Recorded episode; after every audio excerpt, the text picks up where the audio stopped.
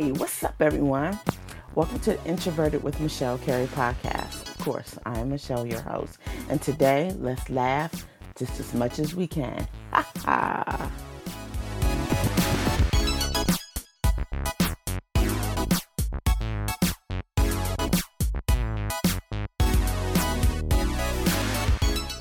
Okay, season three, episode four. Today we're talking about INTJ compatibility. So, excuse me. Who can I possibly be compatible with, given the fact that us INTJs are the most independent personality types of the Myers Briggs spectrum? We're also the very we're also the most private people.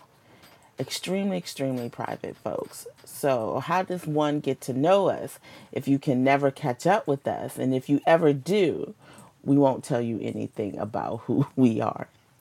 Ha, what a conundrum, right?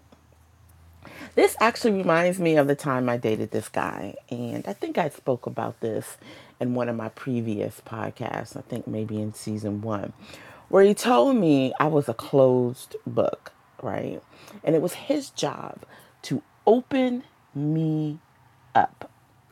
Boy, please. That he wanted to know everything about me. And from that moment on, he lost me.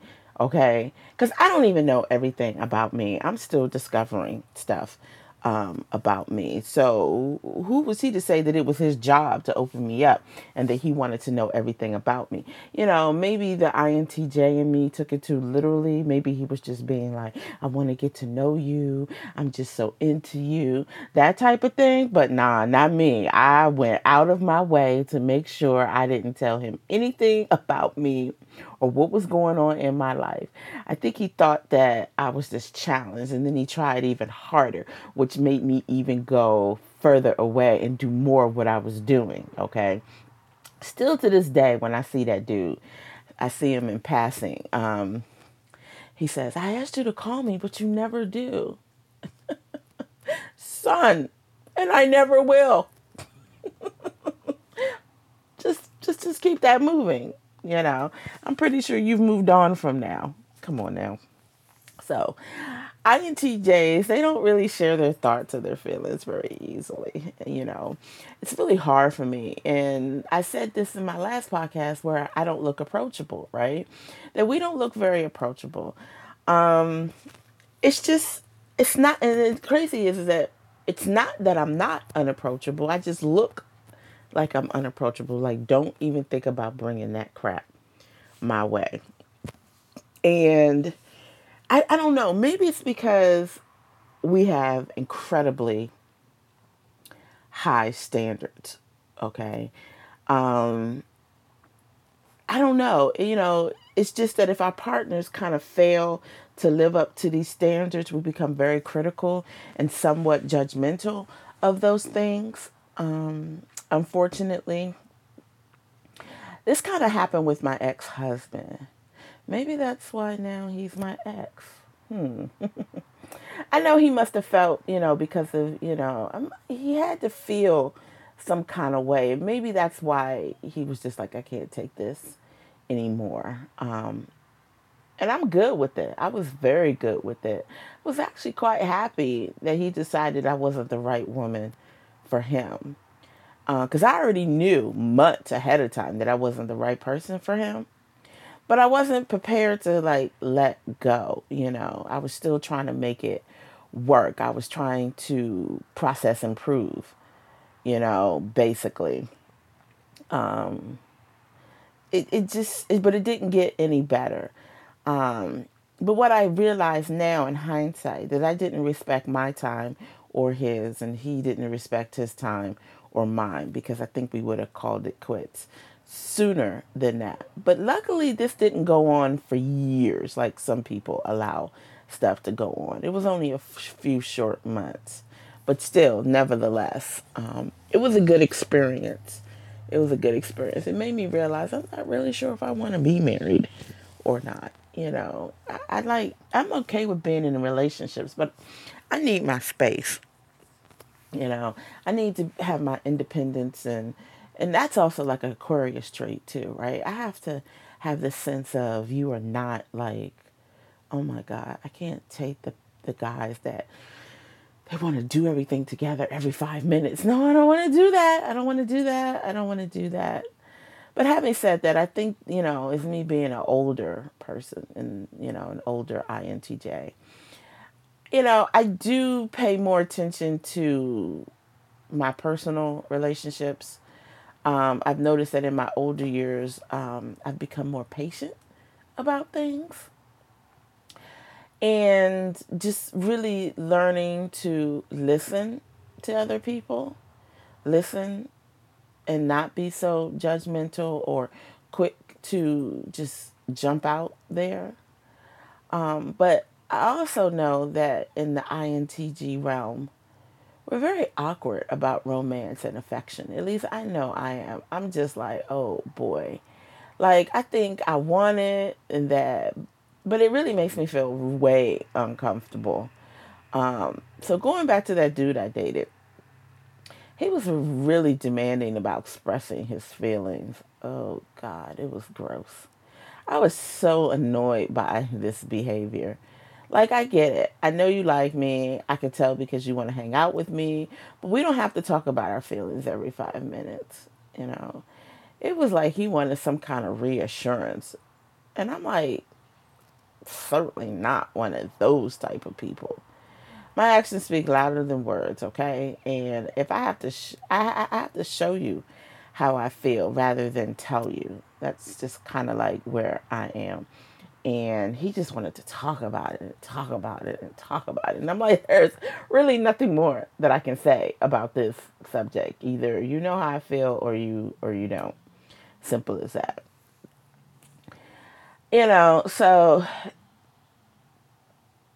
what are the kinds of things that I look for in a relationship? Well, you know, they have to be supportive, someone who's very supportive.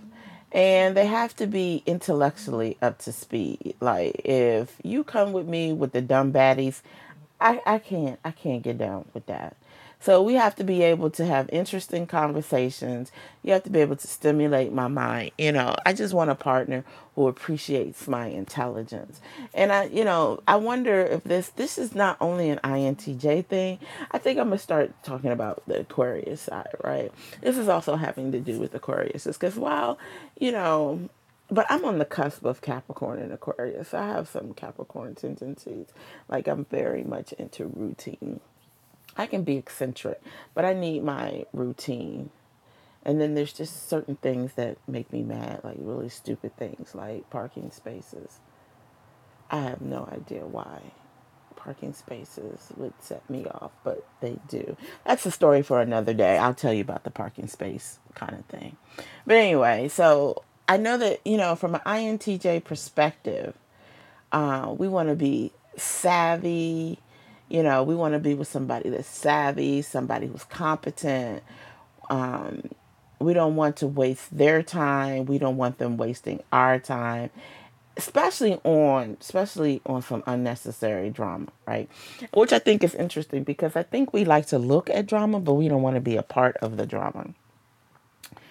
You know, um, I don't know if I would get along with another INTJ we probably would sit in opposite corners of the room, just doing our thing and just be like, hey, honey, hi, honey, what's up, sweetheart, what's up, babe?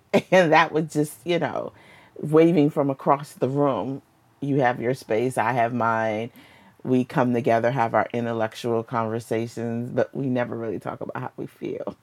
I don't know. I don't know if that would necessarily work, but um, INTJs may sometimes, you know, choose partners that, uh, of course, have complementary strengths um, as um, you know that intellectual piece, that analyzing piece, that process improvement um, piece. Um, but I also think we need people that are somewhat um, kind of deal with the outside world a little differently than we do because it brings in a different perspective.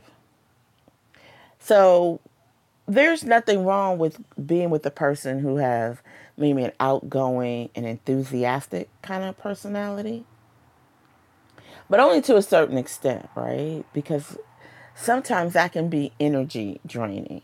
Um, we just need someone to help us deal with like kind of like the outside world and its expectations while we can still continue to focus in on our projects something something like that i'm thinking. Because intjs you know we just have like this ideal vision of how our personal relationships should be and how they should work. And in this ideal you know in reality that shit doesn't really match what the expectation is right? So i think this is what makes us frustrated because we have this ideal we have this thought we have what we think should be a certain way. And when it doesn't live up to that, we're really like disappointed and frustrated. And I think that's kind of like what happened with my ex husband. I had this ideal in my head, and when reality hit, it was trash. You know, but in the INTJ relationship, you know, each partner should be willing to understand this ideal model that we have and work on living up to that standard. And that doesn't mean that we can't, like the other person doesn't have an ideal model, but we can sit down and say, okay, this is our ideal from your perspective and my perspective. Let's put these traits together, and this is the standard that we should live up to. And that way, that each person is represented in the um, in the relationship. Um, yeah, so I don't know. Just sometimes relationships like right now, I'm purposely not dating because I just have so much going on in my life uh, personally. Not bad stuff, like, oh, like I'm dealing with a lot of stuff. No, I got my youngest daughter. She's going to be a senior in high school. You know, going around to these colleges, trying to get her to do the applications for um, scholarships, work, my writing, you know, just the podcast now, just all these other things. So I have just that going on. But let me just say this ENTJ partners. Let's look into an opposite, which is the same as me, but they're the extrovert, right? They're highly independent folks too. And they're not really particularly emotional, but they're, you know, they're extroverts. So they get their, they gain their energy from drawing their energy from the outside world. Um, I think an ENTJ would understand an INTJ's need and how to focus in on pursuits and be very supportive of each other's work and interests, right? And yes, there'll be problems with an ENTJ because from what I read, they have this thing about attempting to control INTJs. And I'm wondering if that's because of the introvert extrovert. I find that extroverts really like to control introverts because they think that introverts are quiet. We think they're this, they think they're that. So they think because they are so outgoing and they gain their energy from being among friends and all this other stuff. Because the world is made up of more extroverts than introverts. That I think um, it's all they always try to control and change folks. You know, so ENTJs, they tend to get excited about their own plans. And, you know, they can be bossy and controlling. So even though an INTJ will have a perfect model of almost everything in their mind, like it should be like this, it should go like this, we should do this. Um, we don't usually tell people, you know, we don't bother to tell the people that it that's what we're thinking it should do. So, you know, we can easily get disappointed because we didn't effectively explain our uh, what was going on in our mind, you know, and I think that's a downfall. I think it's important that we learn to express ourselves so other people won't be having to play Miss Cleo in terms of what it is that we want. But I think sometimes that falls by the wayside because sometimes I already have stuff just kind of like worked out in my mind. Um, another weak point is our different decision making styles. ENTJs, they kind of enjoy making decisions, you know, very quickly on the fly without overthinking, like the INTJ, who, you know, we like to sit, collect the data, collect the facts, take our time before coming to the conclusion, you know, not very swift on making decisions. And this will kind of frustrate an ENTJ. And it may even cause some arguments, right? But, you know, where there's a will, there's a way, and you'll be able to work things out. But the worst case scenario is when the ENTJ and the INTJ um, begin to compete with one another, which can turn lovers into enemies very, very quickly because ENTJs love to compete with other people. But when it comes to the romantic partners, and and if it's an ENTJ, well, if it's not an ENTJ, it doesn't matter. But the, the I'm sorry, the INTJ. Ugh, all these NTJs, E N T J I T J. Okay. Um, when it comes to the romantic partners, ENTJs, they need someone who fits their overall picture of success. Um, yeah, without any type of competition or challenging them. And and I am a challenger. I will challenge you. So I'm not too sure how that would work. Um, you know, if for some reason the ENTJ and the INTJ start to compete, you know, it could basically just kind of like end the relationship. And I've been there too. where the dude was trying to compete with me. Please stop. This isn't a competition. Just to stop. We're supposed to be hanging out and enjoying each other's company. Don't be an ass. but no, so I think what I'll do is next week's episode, uh, I will explore maybe INTJs with ENTPs that is extroverted, intuitive thinking, perception. Yes. So maybe we'll just kind of like look into that. Yes. You've reached the end of this episode. Yay. Ha Haha. Thank you for taking a listen. I appreciate it. And as with everything, of course, I appreciate you. If you love this episode, be sure to subscribe, rate, and share. And this podcast has been brought to you by Sunray Multimedia LLC, touching all parts of the universe. Join me next time for another episode of Introverted with Michelle Carey.